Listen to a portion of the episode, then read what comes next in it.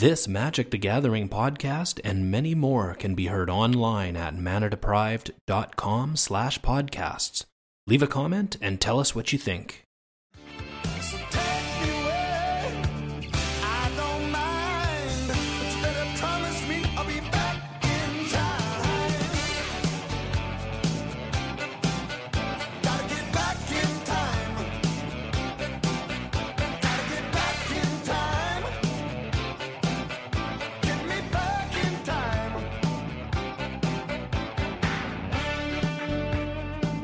Fusco. Michael Flores. How the hell are you? Not that anyone in Canada who listens to this podcast would know for weeks and weeks where the hell you've been. I've been pretty good. How about you?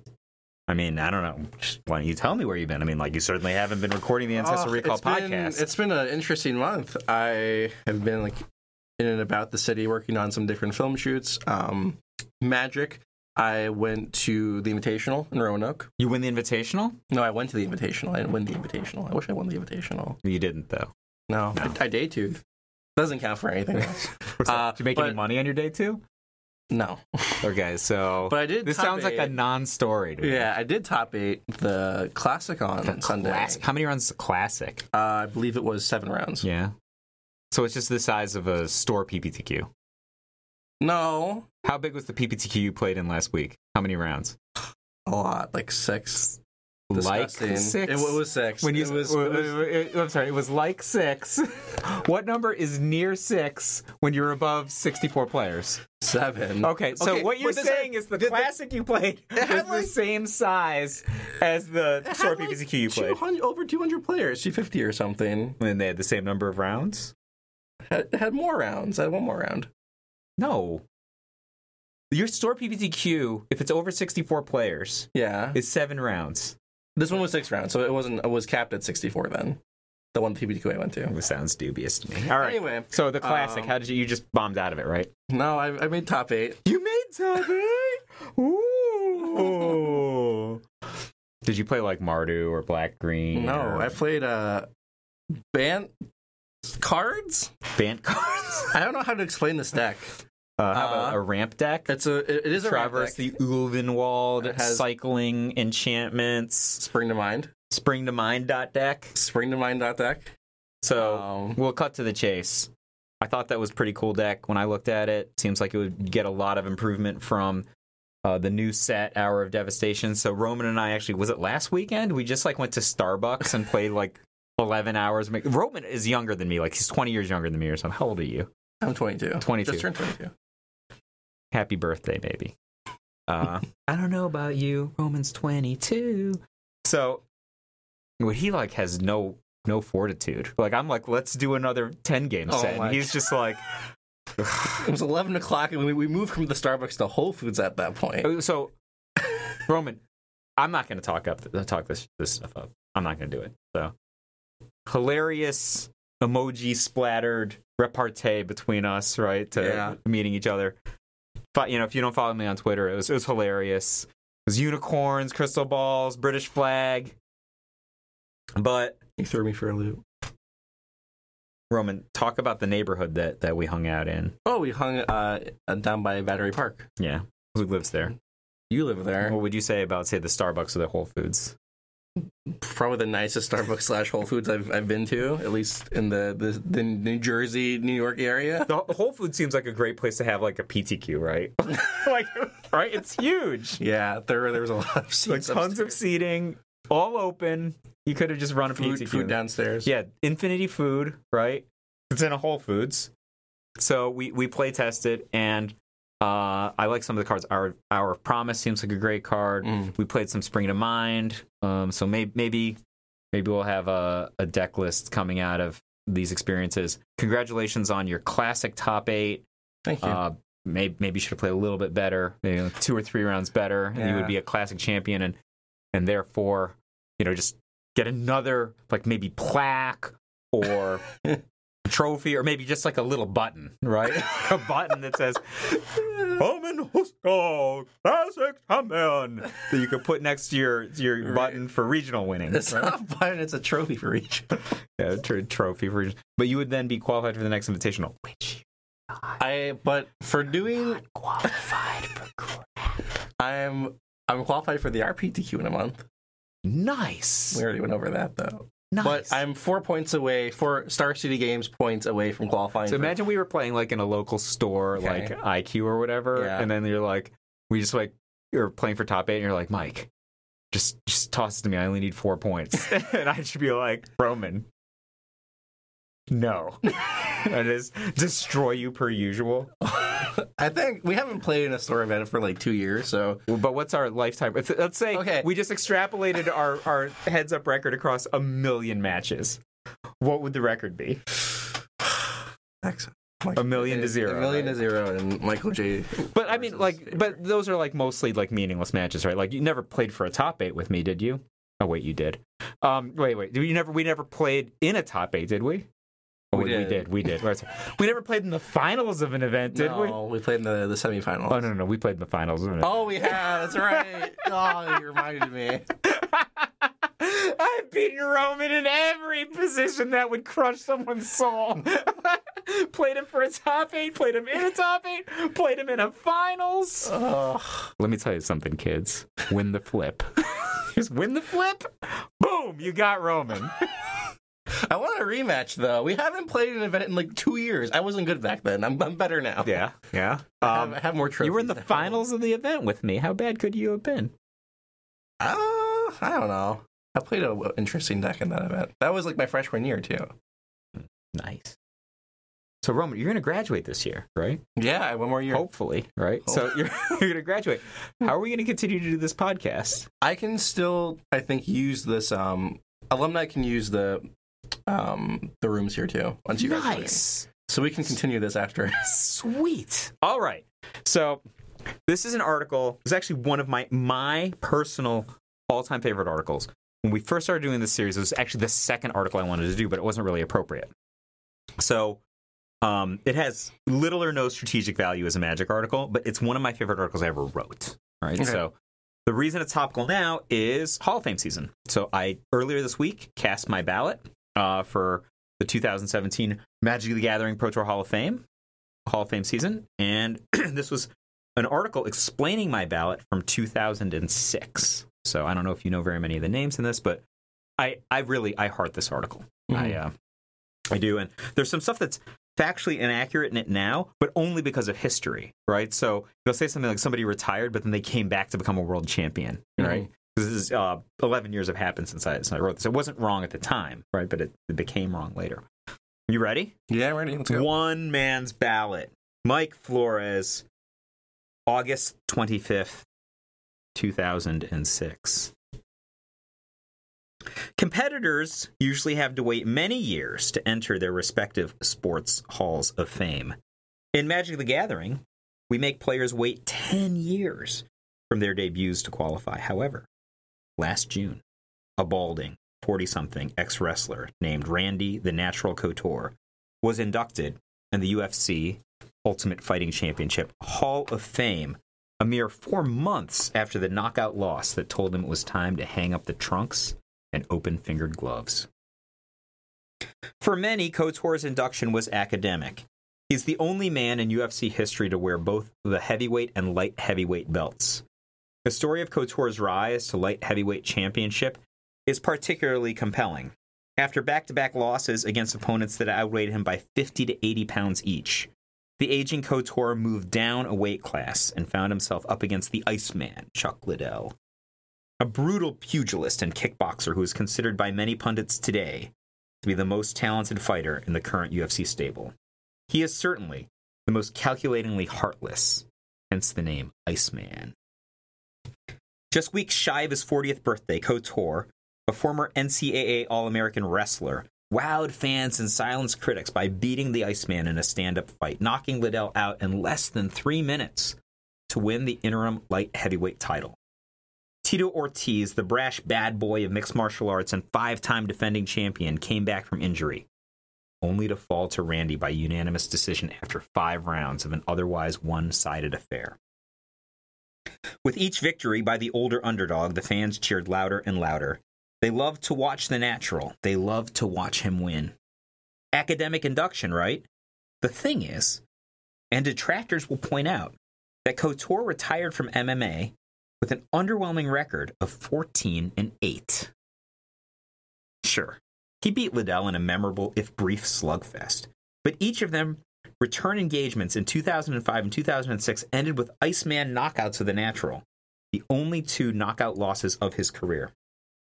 In the first, Randy took a thumb in the eye, but ill advisedly tried to beat the UFC's best stand up boxer half sighted anyway. The scorecard, which does not record bad decisions after getting a thumb in the eye, just reads that Couture went down to strikes at 206. The last return was a 128 knockout that solidified Liddell as the light heavyweight champion and ended the Natural's in ring career. And that wasn't even as quick as lost in a title bout. In his first fight after defeating Ortiz to become the undisputed champion, Couture's defense against Vitor Belfort ended in 49 seconds due to a cut. If your love for the competition ended with, and your analysis began at the numbers, you might see a fighter with a curious resume. Retired, the only one to wear both heavyweight and light heavyweight belts after all. But those win loss record don't even approach guys like Matt Hughes at 39 4 0, the Iceman himself at 18 3 0, or Royce Gracie at 13 3 3. Gracie, already a Hall of Fame inductee himself, has an interesting story to his numbers, more interesting than Randy's even, and possessed of a far more impressive practical run than 13 3 3 for those who know the history. The 39 year old Royce came back after 11 years away from the UFC's octagon to fight the indomitable aforementioned Hughes, a franchise fighter designated specifically to crush Brazilian jiu jitsu practitioners last May. His loss to Harold Howard at UFC 3 was entirely a result of a misunderstanding between Brazilian and American rules. Had he known better, Royce would just not have shown up to the fight he was too injured to compete in, rather than appearing just to throw in the towel. If you only cared about the numbers, you might overemphasize the three losses on Royce's scorecard, or certainly the eight on Randy's. You wouldn't think back to how surprising it was to see a small Brazilian chopping down American giants in the early days of MMA, or how inspiring the natural, fighting men 10 years and more his junior with a smile on his face and all the pride in the world beaming out of him, may have been to the fan. You might not remember how jaw dropping it was to see a 39 year old wrestler outbox Chuck Liddell, or how gratifying it was to see the braggart Ortiz silenced as he had to hand over his title after months of non stop smack talk. Numbers don't lie per se, but when we are talking about matters as emotional and uplifting and ultimately important as a Hall of Fame, and what it means for a puncher or player to earn the right to stand in a Hall of Fame, and what kind of men we want as the icons and champions proudly representing our Halls of Fame. Mere numbers just can't speak the whole truth.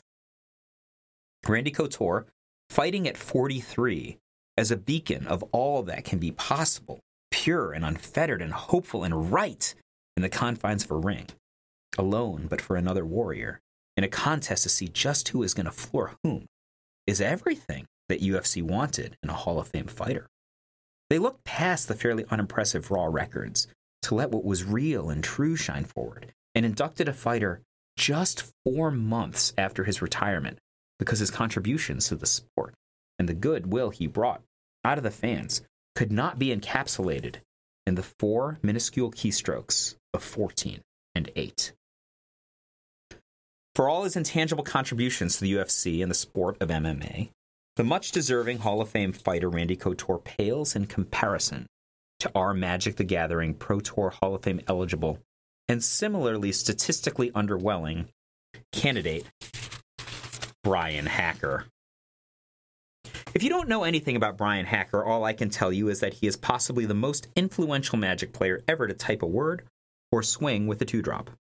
I don't know if redundancy would have been discovered, but Hacker was the first player to break the idea of playing more copies of cards that did the same thing in order to smooth out his draws, rather than choosing cards based on power. He understood that Erg Raiders wasn't as good as Black Knight or a pump order, but that once you had already had 12 guys in your deck, you just grabbed the next best thing. He excelled with combo decks, control decks like the Humility Prayer build that shares his name, as well as weenie decks like Bad Moon Necropotence and White Weenie. A superlative constructed mind, Hacker will never be remembered primarily for this aspect of his game. The reason? He was quite simply the best limited mind ever to type a magic article. I like Tim Aten more than you do. Once called Nick Eisel the future of American magic, and marvel at the combat skills of Kenji Tsumura.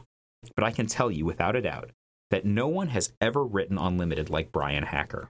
Today, you as a player who may have never read his work, use Hacker's limited strategies every time you play the 40 card decks. His influence in this realm of magic theory is too vast to commit to a short subsection of a multi topic article, but can best be summed up in Randy Buehler's He Taught the World to Beat Down. Dave Price may be the king of beatdown, but Brian Hacker, at least for the purposes of the magic mainstream, is its father.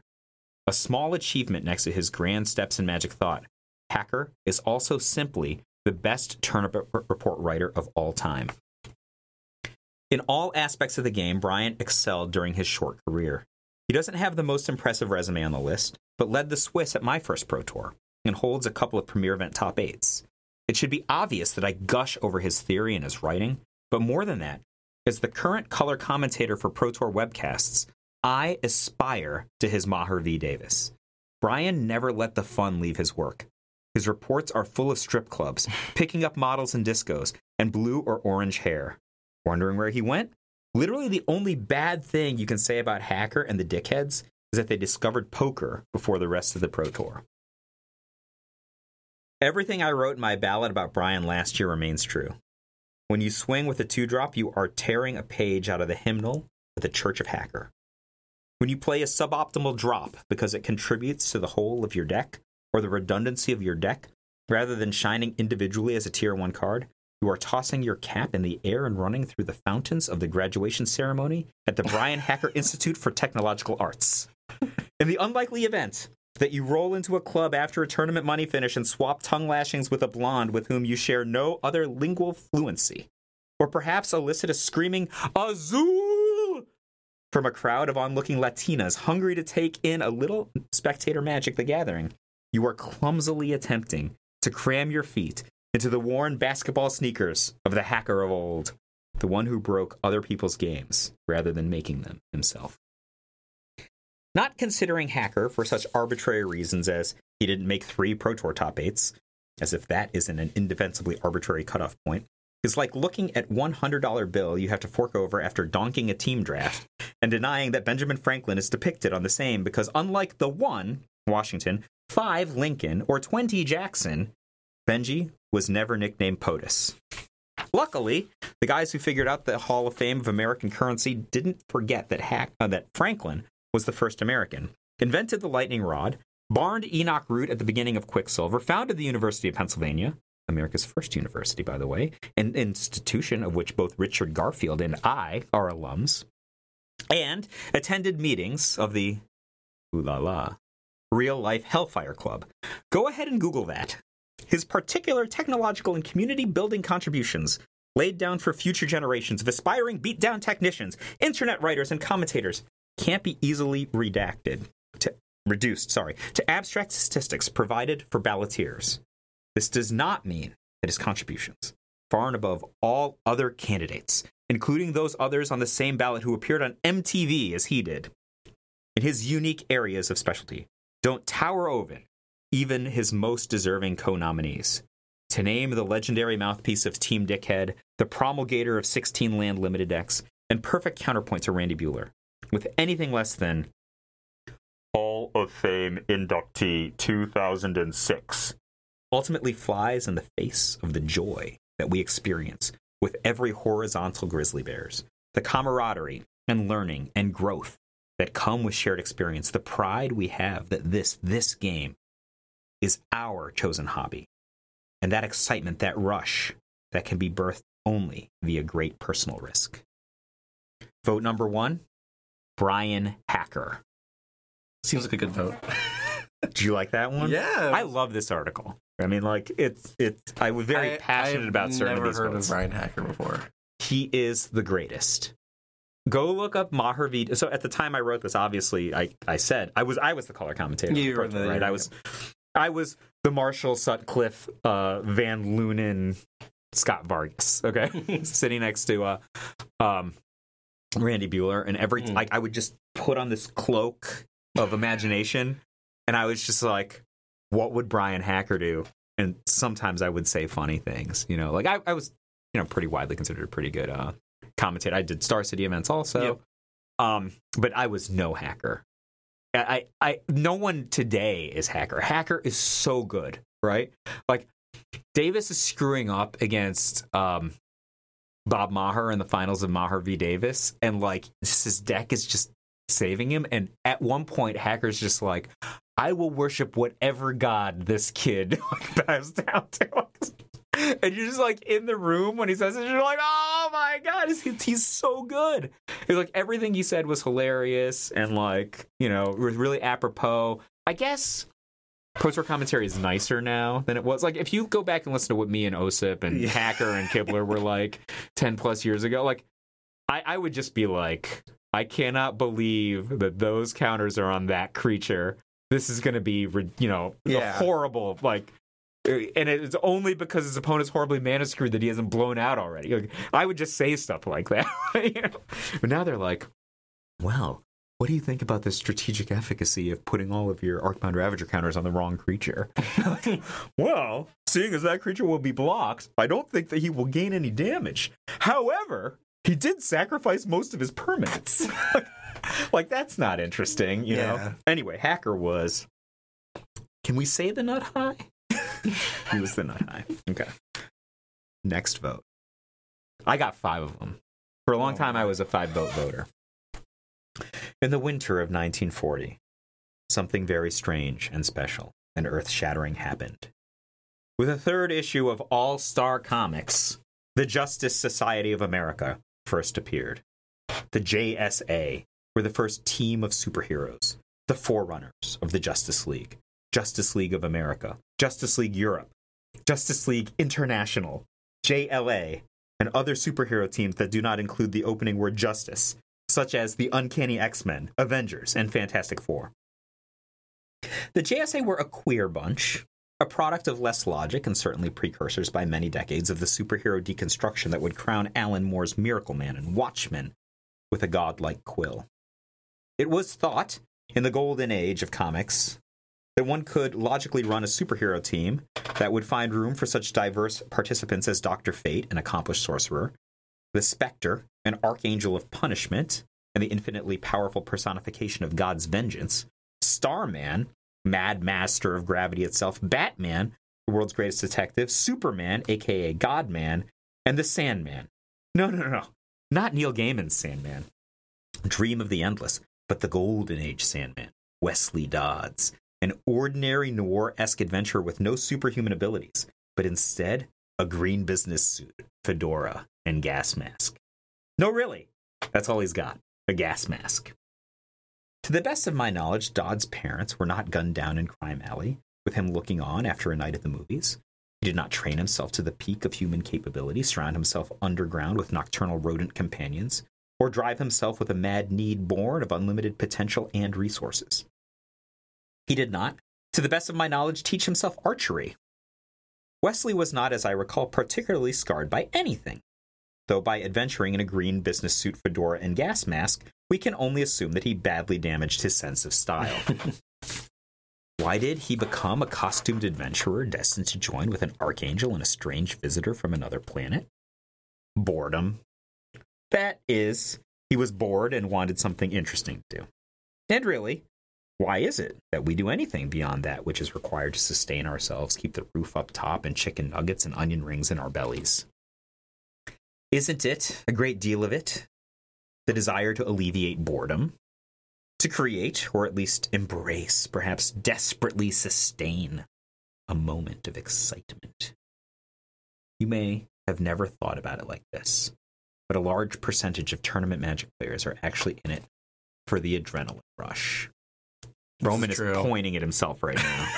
you just want to feel anything, right? You're like the rest of your life is just Feeling gray. like when, when you play in like those those top eight matches where people are watching, that feels great. Have I you ever had feeling. the cra- like a, on when you're playing like for top eight and the onlookers come and they start to clap? Have you ever had? I never had anyone applause? clap for me. I've had applause when I was playing for top eight and like I landed my combo before. Like like in a PTQ, right? Like not even like in a. I, mean, I played obviously like feature matches on camera and stuff like that, but you're just in the basement of the church with everybody else, and then you're like putting together stuff, and then you just.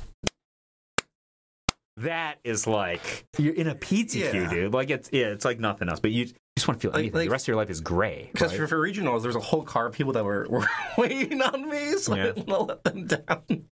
All right. Um, so anyway, let's continue. It's easy to appreciate the excitement of a game of Magic when you're the one playing it. You play out an early game mistake. Your opponent errs on a critical turn, giving you a much needed opening. You top deck the Lightning Helix. This is literally just you in the regional top. I screwed up. Then I, I ripped my burn spell. it's literally you. Oh my god.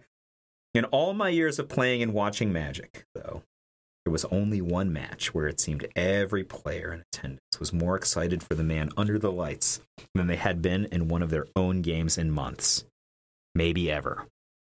The match was Maher versus Davis in December of 1999.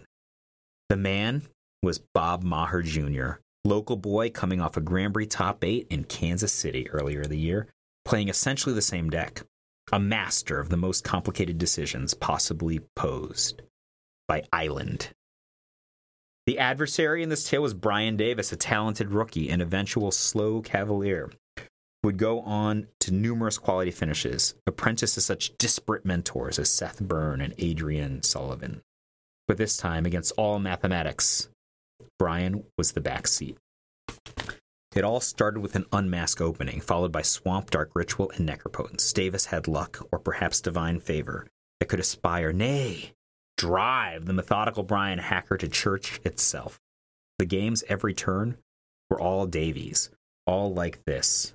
Bob opened up the finals on the ropes, and even when he top decked Ivory Mask and then the Enlightened Tutor to fetch Nullrod to stop the Nevinyrral's Disk to kill the Ivory Mask to let the game winning corrupt through, it never, never seemed that poor Bob stopped leaning against those ropes to make his way to the center of the ring to fight on two feet. Pundits and historians would say that Davis earned wins in each of his first four games, but that was little consolation to the scrappy Maher, who found himself in an improbable Game 5 for the Pro Tour, as Davis once again opened on Unmasked Dark Ritual and the inexorable Skull. The will of the crowd palpably buckled as Davis played Wasteland after Wasteland, knocking down and kicking at the already mana crippled Maher. As both spectator and friend to Bob, I remember thinking, no, not this way, not, not like this, over and over to myself, and looking around the room as the collective color and life drained out of every eye glued to that giant monitor, as if that sorcery in Davis's hand were pointed at each of us individually. I know I was not alone. But then Bob did it. Just Bob being Bob. Was Bob backing up the nickname the Great One. Somehow the stars aligned. The blue cards fell into place, and Maher ended a streak of drain life and corrupt, stranding Davis without a single life point to fuel his necropotence. Brian would later say that he was rattled by the crowd, maybe never had a fair chance at all, as it seemed the entire city of Chicago cheered for every Maher play and booed so audibly the songs of displeasure tore into his sequestered finals area with every one of his top decks. Maybe was like the end of an old time wrestling title bout, with the butts out of the seats, the hands together, the cheers from the millions and millions of fans watching on pay per view joined with those in the arena, physically lifting Hogan, the Warrior, Macho, Sting, or The Rock from their backs, defying chair shots to the head, salt in the eyes, scalding coffee, violently hurled by curvaceous valets to make a man champion. One, two, three, in the face of all probability, in defiance of any and all laws of the natural world. Bias? Fair? None of it mattered then. We were fans. We were shocked fans. We were ecstatic when Bob won. And when he emerged from the closed off set, we could have borne him on our shoulders like some golden god. C3PO. But Courtney, was tearing through our throng to meet him, the fans and well wishers parting like the Red Sea as the future Mrs. Maher left the ground to be caught, embraced, swung in some panoramic display for the ages, distilled like a World War II sailor's black and white photograph. Bob bending and dipping Courtney so low as he kissed her. The world spun for us, too. We all knew one thing. We all thought the same thing. This game should be a postcard. But then, and collectively, if it's like this, if the Pro Tour can be like this, no Sandman will ever have us dreaming of boredom ever again.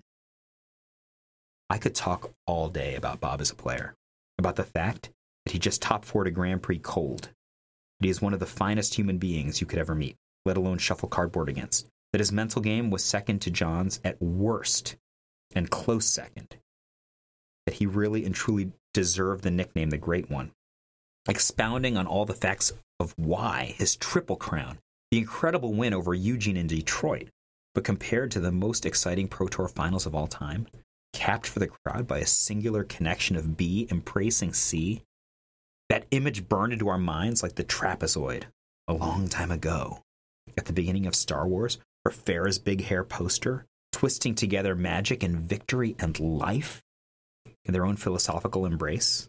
By comparison, really. That stuff is pretty boring.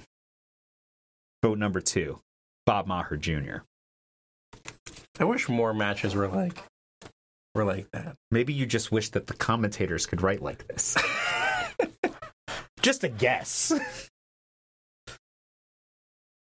no? Yeah. All right, next section. Let's play a guessing game. Which of these popular characters would you like to read about? Or perhaps watch films concerning? Number one, whiny farm boy. Number two, underage four eyes with facial disfigurement. Number three, reluctant, vertically challenged gardener slash valet with hairy feet. Number four, God. None of them are very interesting types in the abstract, right? What happens when you pair them up with their bitter rivals? You know, the glue that puts the story together. Number one, Darth Mother Loving Vader. Number two, Lord Mother Loving Voldemort. Number three, Sauron, the Mother Loving Dark Lord. Number four, Jesse Custer. Now, all of a sudden, you're interested in Luke, even if he's no Han, and you look past the fact that Samwise is short and fat. The fact of the matter is that heroes are defined by the quality of the company they keep, and in this case, we're not talking about friends. What keeps Red Sox and Mets fans from jumping off their roofs? Nothing but the fact that the Yankees are such formidable rivals, and that success in the face of such villains makes any success, however fleeting and far between, all the sweeter. In competitive magic, we have two great icons. One of them is raiding Molten Core these days instead of the Pro Tour, and one of them is already in the Hall of Fame. But as we measure the worth of heroes by who the battle, can there be any better candidate for the 2006 Hall of Fame than the latter icon's best friend and bitterest opponent? We always think of Jon Finkel and Steve O'Mahoney Schwartz together. They made the top four of a team pro tour as two thirds of Antarctica and played together most recently in Charleston. They were teammates and friends, grew up together, hung out at neutral ground and in the same circles. In many ways, we see Steve defined by his relationship to John, and perhaps as a disservice to him. Was quite a fine individual record. That association with John ends up unfairly overshadowing Steve. Let's get a couple things out of the way. First of all, Steve was a hell of a player. He had a Pro Tour finals in Mainz and an individual championship on top of the DC Team Pro Tour. Long before Olivier Ruel was riding the countryside on the Wizard's dime, Steve was the true road warrior. He collected nine final tables before 2001, running up wins in the 1997 1998 season from Madrid to Zurich, stopping for a finals in Rio, and hooking up to Toronto. Forget about any great finishes actually on American soil. There were no travel awards back then, as there were no levels. The Pro Tour points were irrelevant to a gravy trainer like Steve. In order to just recoup his costs, Steve would have to consistently make top eight. Luckily, he did. Forget about that. There are half a dozen players on this ballot with resumes comparable to Steve's with premier event, finals, and wins. To be a hero, you have to kick somebody's ass. To be a hero worth talking about, let alone inducting into the Hall of Fame, the ass you kick had better be packing a red lightsaber, glowing down from a tower in Mordor. Or, you know, ruling the universe from a golden seat in heaven or something. You want to make the Hall of Fame? Take out God. Okay. Steve O'Mahoney Schwartz. That Pro Tour win on Steve's resume, do you know who he took out to get it? His best friend, Jon Finkel. Steve is the only player to have beaten John for a Pro Tour, something that even mortal lock Bob Maher, with his impeccable mental game, failed to do in the Tinker Mirror match at Worlds 2000. And that's not even Steve's impressive win. In Magic, Chris Pakula maintains that the toughest task any player can attempt is to take on Jon Finkel in the Forbidian versus Draw-Go matchup, or alternatively, Draw-Go versus Forbidian matchup. How about the first round of Maher Chicago, when Steve went heads up in the Forbidian Mirror to the tune of 2 0? John, being John, would go on to recover and score top 16. So, having accomplished the most difficult task in tournament magic on top of winning a Pro Tour in the face of the game's then undisputed fiercest competitor, you'd think that was enough firepower for Steve's resume as a giant killer, right? Not by a long shot. How about ending the man's career? Sitting next to John in the draft, Steve O received a 14 card Odyssey pack from Finkel with a missing rare. After the draft, he asked if John had picked a white card. Yeah, John replied, I took Wayward Angel. Steve walked away satisfied. But when he played Eric Taylor in the second round of the draft and started discussing his upcoming match with Finkel, Taylor corrected him, informing the PTLA 4 champion that John had actually drafted Kirtar's Wrath. With a head full of steam and vengeance on his mind, Steve headed into the feature match pit ready to go to war with his best friend on the other side. After the match, the two had words, most of which are not publishable here. But Steve made a valid point. If John didn't want to share the information, he should have told Steve so instead of lying to him. General consensus amongst the assembled was that Finkel, a poker enthusiast who is a result, used to lying to his friends in amidst competition, was wrong to jeopardize his friendship, and that no match was worth it. Steve admitted he wouldn't be pissed off forever, but maintained he should be forgiven for staying angry through the day. After seeing the whole drama play out, Randy Buehler said, A lot of people were saying Steve should have thrown his deck at John or never forgiven him, but I think ending his career was good enough. John later apologized for his error in judgment. The full match report can be found here. I don't know that I read I wrote that part. I think I'm just excerpting it. Does that mm-hmm. sound like I wrote it in this era? Not really, right? Now, obviously, the whole career ending didn't take, and even before the Hall of Fame got John reinvited to each and every big show, he went on to an additional 40 card top eight success. But we didn't know that at the time. Really, Steve O's two Swiss wins over John, particularly the Wayward Angel fight, had a great deal of dramatic effect on us at the time. Fact is, Steve was a road warrior, Pro Tour champion, and awesome heads up against the best at a time where being insanely better than everyone else just wasn't rewarded as it is today. His numbers don't look as good as they should because he excelled before a lot of the payouts players receive today were in place. And yet, Steve reminds us that he retired third in both winnings and pro points. Yep, you can pick up your jaw now. I named Steve O'Mahoney Schwartz hero, brother to dragons and dragon slayer both. Vote number three, Steve O'Mahoney Schwartz. So, um, just on that point, they didn't have pro levels. They had fewer pro tour points and way smaller payouts. So, like, Steve was awesome, but like, if you just looked at his counting stats against other players from other eras, he would have way less money because there was less money for for getting wins or less money for you know less points. So, but he retired at third anyway. Uh, next one. Last year, these were the players I voted for: Jon Finkel, Dave Humpherys, Brian Hacker, Dave Price, Hammer Rayner. Because I voted using some sort of bullshit numerical system, I think I got a lot of my votes wrong. How can you reduce something you love, which you are entrusted to shape for posterity, positively affecting the lives of people you respect and want to see doing well, to numbers? Can you quantify the palpable feeling of hope? What is the square root of inspired play? At one point, I had Alan Comer leading multiple categories, and somehow he fell off my ballot. Luckily, he still made it. I definitely should have voted for Alan. In hindsight, I don't know how I missed voting for Steve or Chris Pakula. At least I'm voting for them now. Hopefully, in reading the above section, you can see what a mortal lock Steve should have been. But the fact of the matter is, if we had started the Hall of Fame a few years ago, Chris would have been unanimous too. I'm not going to try to be dramatic or funny in this section because, frankly, we're talking about the meddling mage. And as with all things Pakula, the arguments to be made must be sober and serious. In the early years of the pro game, Pakula was one of the most feared players on tour. He racked up multiple top eights before Finkel had his first final table. Coming out of Pro Tour 4, Chris was riding a top eight into my first Pro Tour, Dallas, where he followed up with another top four. Though he stepped away from the game in large part at the end of the 1990s, Chris has essentially never stopped putting up quality numbers, sneaking into a World's 1998 top eight and consistently performing at the Grand Prix level when he bothered to play. Just last year, he was in the finals of the essentially Virgin Legacy Grand Prix Philadelphia with a deck of his own design. That's what Chris did, and that's what, in Philadelphia, he proved he can still do. What you may not immediately understand is that Magic was different 10 years ago. Not only did Chris battle without the advantage of Magic Online, the networks he used to reach success were smaller. When Dave Price won Pro Tour LA in 1998, it was just Chris and Dave and their tiny core group fighting in a pretty insular kitchen table environment. While, unlike certain other writers, I think it's asinine to try to diagnose players with mental disorders whose exploits and shortcomings I might know only from reading other people's internet accounts, extrapolating flimsy arguments with only passing tangents to fact. I will argue with great enthusiasm that Pakula is one of Magic's most fiercely honest stars, that I can't imagine him ever cheating at this game we all love.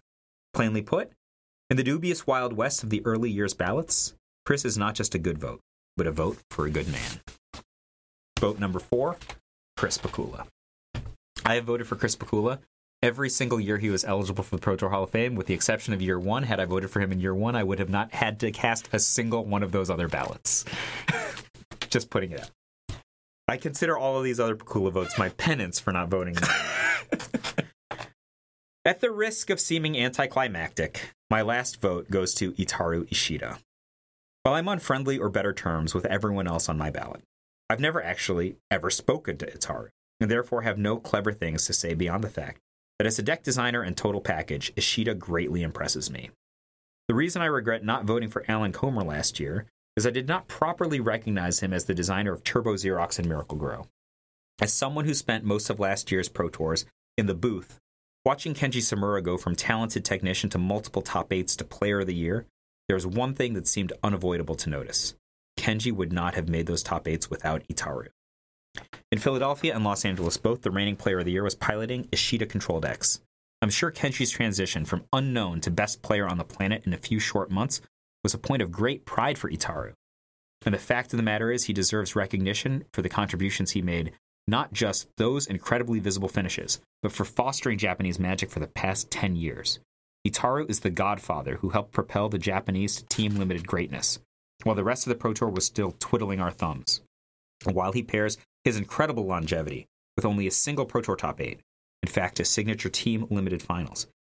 The ridiculous 17 Grand Prix top eights behind only Olivier Ruel and Alex Shvartsman should be credibility enough. To me, the vote for Ishida is important because it recognizes not just his amazing individual Grand Prix performances and mentoring of one of today's finest players, and arguably a dominant nation of similarly fine players, but the vitally significant collaborative network element of pro level magic that is so often overshadowed by the individual successes of a solitary talented team member. Vote number five, Itaru Ishida. Back to strategy tech or whatever next week, I assume. Love Mike. What did you think of One Man's Ballot? What a cool like bunch of little kind of short stories in there. I, I mean, I, I look. We this is basically a podcast of like me reading old articles I wrote. Yeah. Like, I love this article. Like, it's just.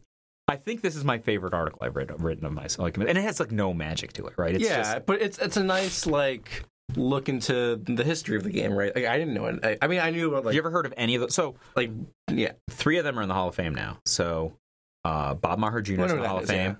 Uh, Steve Short's in the Hall of Fame, and Chris Pakula is. I, I know Steve. Chris is in the Hall of Fame. well, if Mark Rosewater gets his way, he sure will be in a week.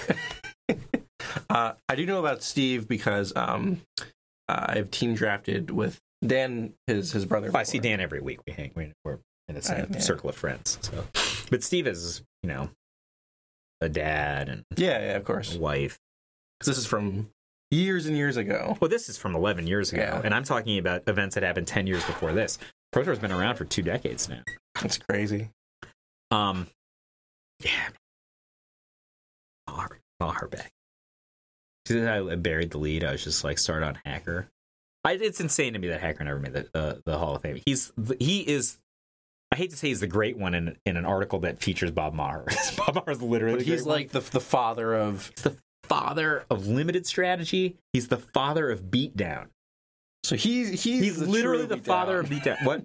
I mean, I wrote Who's the Beatdown, right? Yeah. But like the like the concept of like just playing low drop, like people would just play like three threes for four and two fours for four and stuff in their limited decks. And Hacker and the dickheads would just eviscerate them with these 15 and 16 land decks with like two drops in them. Just like get in there, get in there, figure out how to finish the games, like put so much pressure on. And no one outside of San Diego in the entire world, city of San Diego was the only place people understood how to play the beatdown. Yeah, you don't What? even believe this, right? No one even understood how. When, so like when when was this? Like give me Like 97. Okay. No, they didn't even understand how. So then what happened was Hacker made friends with guys like Chris Pakula and Jon Finkel and disseminated their technology to other parts of the world.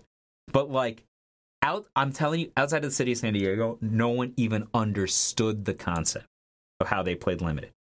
It's similar to Madison today. So today Madison is the best limited city in the Yeah. world. Like you ever play against Madison guys? I've I've met them. Okay, so I've played I, I against know like Madison guys a lot and- even the crappy Madison guys are better than than the pro level players in almost every other city, right? So, like, which is an insane thing to say, right? But like, it, there's only so many qualifications that go around in a geographical region. But if you just look at some of these guys, whenever they show, like, literally guys that you see from ten years ago will just show up for a Grand Prix unlimited and then win it if they're from Madison, and like their culture is completely different. I'm on some mailing lists with uh with uh some Madison limited players, so they just post their um their limited decks and like talk about their pick orders and stuff like that.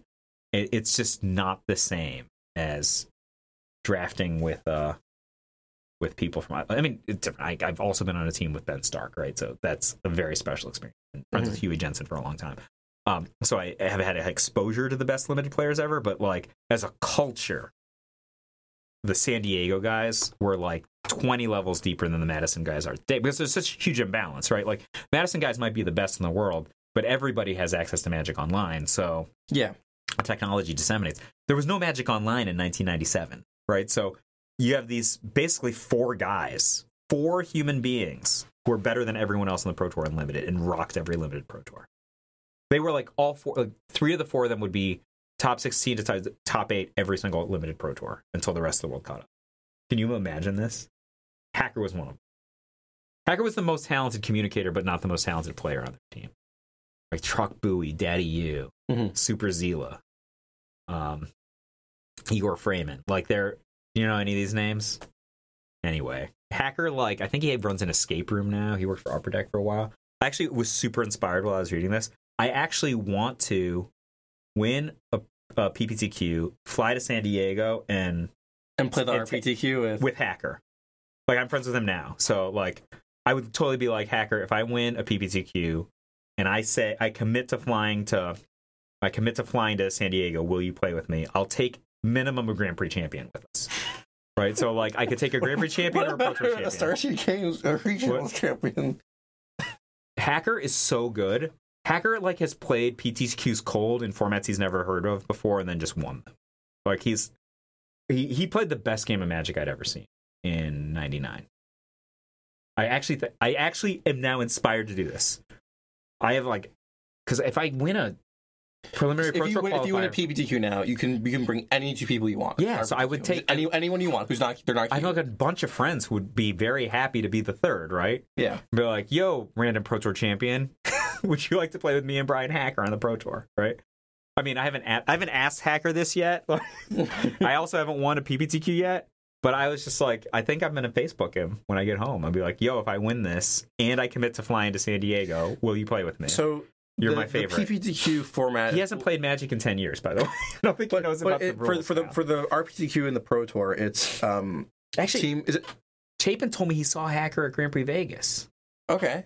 So maybe Hacker played. I, would I have to supply all the decks? Well, so you know a standard of modern a legacy player, right? I don't works. have 12 Eidolons.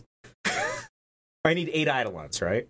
I need eight. I'll be using mine, so I you need can find okay, your I own. need eight idol. I, I own I own five eidolons. I think so. Just get some more eidolons. I was like, what do I need? I need eight Goblin Guides. I only have four Goblin Guides. so we're wait wait. The standard deck won't have Goblin Guides or eidolons. That one's gonna have like the raging Khenra, right? so we're gonna go like probably go like raging Khenra deck. Is it raging Khenra? What's the name of it? Earthshaker. Earthshaker Khenra. We're gonna have Earthshaker Khenra, Eidolon, Eidolon. That's gonna be the squad. Oh my god. Disgusting. What do you? Disgustingly good. I like I, it. I'll play either of the two old formats. I don't want to play the standard. I, I I could play Earthshaker Khenra format, but I think the best tactician should play should play the Legacy format no or standard. standard format. Hacker should, but whatever hacker wants to play, I'll let him play. I'm like super excited What, with what this happens idea. if I qualify for the RP? Then you're taking me. and you. You whoa, wait, so hold. Let's let's let's suspend reality for a second, okay? If you qualify and I don't, Yeah. okay, right? This is just that's certainly a possibility. You would really take any of your other friends instead of me? Do you have any idea what my record in team events is? Who's our third then? can do better. are you are you kidding? I have like there's a dozen Pro Tour champions on my Facebook page where we're like, whoever qualifies, we we want in. They just Alright. haven't played. You know, they just like Maybe I'll bring you along. We'll see about it. maybe it's three formats. I'll play Legacy Burn. You can play Modern Burn. Oh, there's open communication. Oh my god, I could I could just play both of our decks. it would be necessary considering uh, how you play your lands. I've I heart you, but- then. No, you I've- have. I don't believe you. Okay. How could I believe that? You watched like one match where I punted. And you made a mistake with your land every single turn. You literally got what's the days card? What do you call it? Uh, Oh, I got like. I mean, you had a lethal lightning bolt, and you could Oh. have just played your land before casting it, and you got spell pierced. like I just understand. What were you bluffing? You had one other card in your hand. It was a land, and your lightning bolt was lethal, and you had an untapped land in play. I do not understand why the land was in your hand. I wasn't expecting the spell pair. Oh, I, was it not a commonly played blue card? in It was. He was no. This is this is modern. He was playing Modern, Affinity. He was playing Affinity. He wasn't. No, playing he a- wasn't. He was playing Tasigur. He played Tasigur Grixis. Oh, I, I, I won this match. yes, and you got spell pierced. Oh, that's right. lethal spell pierced. Oh, You lost the game that he went to one. He went to one, just like nuking himself to draw cards with like his card drawers or whatever. You lost that game. I'm like, I do not understand how this is feasible. The opponent has willingly gone to one with his own fetch lands. let's not talk. About. And he was not a Death Shadow deck. fight. I mean, he would have been a Death Shadow deck, you know, if it had been a week later, right? But at the time, he was just a just a Grixis Tasigur deck. yes, I know that you won. I, I'm telling you, I'd be like, Bro Roman, maybe you should play that freaking mountain before you can. so you have two untapped. It would be lethal if it resolves. All right. Oh man, I'll play the Legacy. Oh man, I don't want to team with you if I win. I'm so good at Legacy Burn. Oh, ah. I'm just thinking about how good I am at it. Oh, Fire my blasting people, price of progressing people. Oh my god, Roman, you don't know the experience, do you? You ever tapped two and had your opponent take like 10? I'm pretty sure on this podcast in another episode, you've asked me this exact same question about casting price of progress. with like five non basics on the other side. Have you ever had the experience of casting Price of Progress and your opponent just wastelanding all of his own lands? because that's also pretty hilarious. They're like, I guess I'll take two, and they just wasteland two of their own lands. It's so good. it's so good. You don't know what it's like, do you? no, I don't. You ever played an Eidolon on the second turn when your opponent has I've never played Eidolon Legacy before. you played on second turn, your opponent's playing Storm, and they're just like shake their head. I have one card in my deck that could remove that from play. to find it, I will take six damage. then you have another. Just play another Eidolon. It's so good. Oh, okay, so we're, we're we're definitely looking forward to the team. This is a two-hour episode of the Ancestor No, Recall okay, It podcast. starts at it starts at 01, so Oh. we're only 53 minutes. what the heck? Two hours? All right. I really enjoyed this episode. I'm so happy You're, to you're in a pretty good to mood share right it with you. Yeah, it was good. I, I definitely it's It was like a little story, little little like kind of snippets of stories. magic, magic history. All right, so what do we got to do now? We got to get this to Kyle right now so we can get it up. I told Yeah, him you I'm we were to send edit it. Literally right now, after we right, stop so- recording. Boom. Thank you, Canada. This is the Ancestral Recall podcast.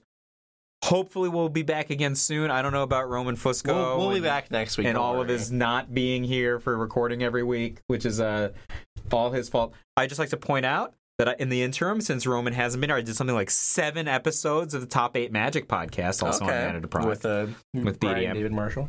uh, and you know we had a little Matt Ferrando side action, yeah. Oh. Um, so we we had some of those uh, since since Roman's not been here. Uh, please, if you like this podcast, share it. If you like this podcast, like it. If you like this podcast, go to iTunes and put a five star rating so that people think that it's great. Put a review. if you don't like this podcast and you are for some reason listening right now, just send a nasty note to Roman underscore Fusco. At, on the Twitter. Not like Roman Fusco one word. He forgot forgot the password to that account. so I made it like eight years it's ago. Roman underscore Fusco now. Just send him like, Roman, I think your podcast is demonstrably inferior to the professor's YouTube videos. like you could just say that. If, you, if that's how you feel, you could say that. Don't write that on iTunes. On iTunes, be like, Ancestral Recall podcast is a peerless podcast rivaled only by top level podcasts and top eight magic. like you could say that and then put a five star rating. But if you have something nasty to say, just be like, boom, at Roman underscore Fusco. You could also go at underscore uh, at five with Flores, but that would just increase my Twitter stats and notoriety if you did that. So, you know, throwing some shade my way, I would appreciate. Also appreciate the feedback. Also appreciate the Magic the Gathering skills of Bob Maher Jr., Brian Hacker, Stephen O'Mahoney Schwartz, Chris Pakula, and Itaru Ishida. May he rest in peace. All right, this has been the Ancestral Recall podcast. Signing off. Goodbye. Great.